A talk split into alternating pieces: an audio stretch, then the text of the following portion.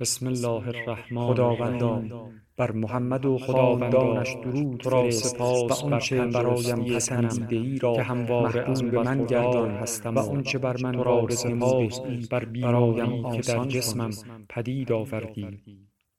در تردید بودم که آیا راهی را که مذهب در برابرم قرار نداد هنر خواهد توانست در برابرم قرار دهد. فصل زمستان را در پاریس سپری کنم عزیمت به انگلستان به ایتالیا و به دیگر کتاب‌های آفریقا بسیاری را مطالعه کردم.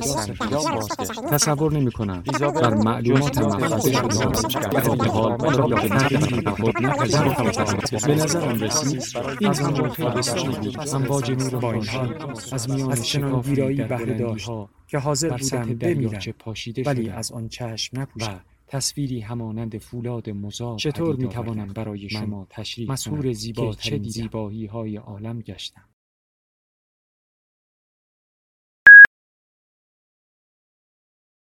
کتابشنو رسانه ای برای شنیدن کتاب پیرمرد بادبان و دکلش را به دیوار تکیه داد و پسرک بقیه وسایل را کنارش گذاشت. دکل تقریبا به بلندی یکی از اتاقهای کلبه بود. کلبه از تنه درختی نخلی بلند به نام گوانا ساخته شده بود و داخل یک میز، یک صندلی و فضایی روی زمین خشک برای پخت و پز با زغال وجود داشت. بر روی دیوارهای قهوه‌ای پوشیده شده از الیاف گوانا تصویری از ساحت مقدس حضرت مسیح و تصویر دیگری از مریم مقدس که یادگار همسرش بود وجود داشت. زمانی عکس رنگی از همسرش نیز روی دیوار وجود داشت اما برای اینکه دیدن این عکس به او حس تنهایی می‌داد او دیگه از آویزان کردنش منصرف شده بود. اون رو در گوشه ای از کلبه روی قفسه زیر لباسها تمیزش قرار داده بود. پسرک گفت چیزی برای خوردن داری؟ یه ظرف برنج زرد و مقداری ماهی می‌خوری؟ نه من تو خونه غذا می‌خورم می‌خوای برات آتیش روشن کنم؟ نه شاید بعدا خوردمش. شاید هم بعدا برنج را سرد خوردم. می‌تونم تور ماهیگیری رو بردارم؟ بله حتما. آنجا تور ماهیگیری وجود نداشت و پسرک به خاطر آورد که آن را فروختند. اما آنها هر روز این تخیل را داشتند. آنجا برنج سرد و ماهی هم وجود نداشت و پسرک این را هم می‌دانست. پیرمرد گفت هشتاد و پنج عدد شانسه دوست داری یه ماهی به سنگینی هزار پوند از آب بیرون بکشم؟ من تور ماهیگیری رو بر میدارم و دنبال ساردینا میرم تو توی راهرو جلوی آفتاب می‌خوای بشینی؟ بله من روزنامه دیروز رو دارم می‌خوای راجع به مسابقه بیسبال بخونم برات؟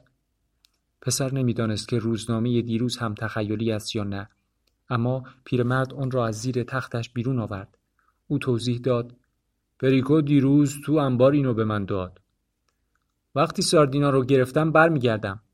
تومه های تو و خودم رو با هم توی یخ می‌ذاریم. فردا صبح می‌تونیم تقسیمشون کنیم. وقتی برگشتم می‌تونی راجع به بسکتبال برام حرف بزنی. آمریکایی‌ها نمیبازن. من از سرخپوستان کلورلند میترسم. به آمریکایی‌ها ایمان داشته باش پسرم. به دیماجیوی کبیر فکر کن. منم از ببرهای دیترویت و هم از سرخپوستان کلیولند میترسم. مواظب باش.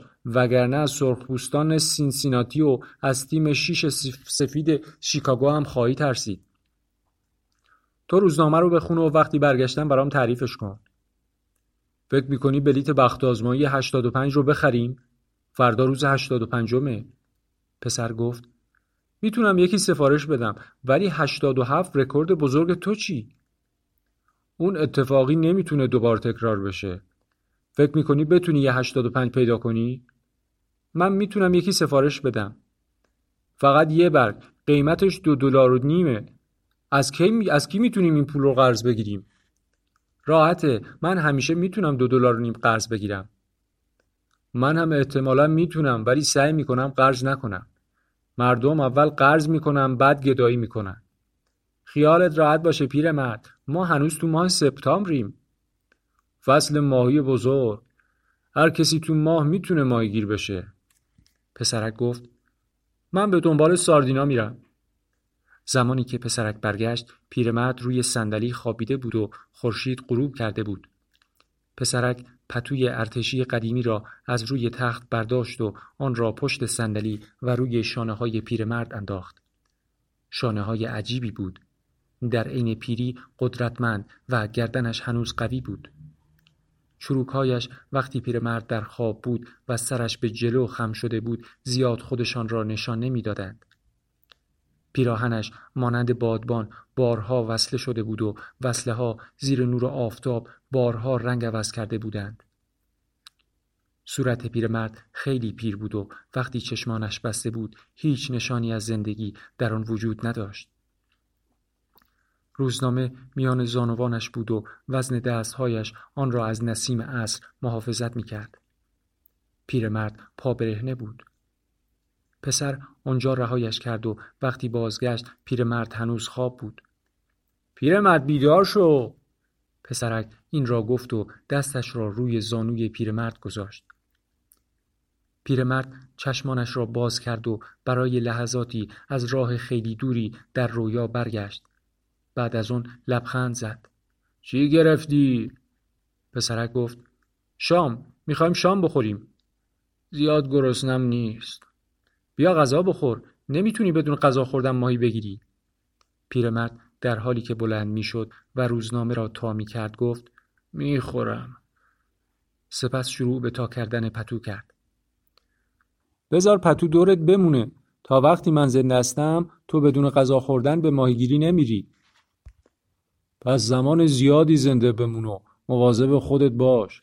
شام چی داریم؟ حبوبات سیاه، برنج، موز سرخ شده و کمی تاس کباب. پسرک آنها را در یک ظرف دو طبقه از اسکله آورده بود. او دو ست قاشق و چنگال و چاقو که هر کدام داخل دستمال سفره پیچیده شده بود به همراه داشت. کی اینا رو به تو داده؟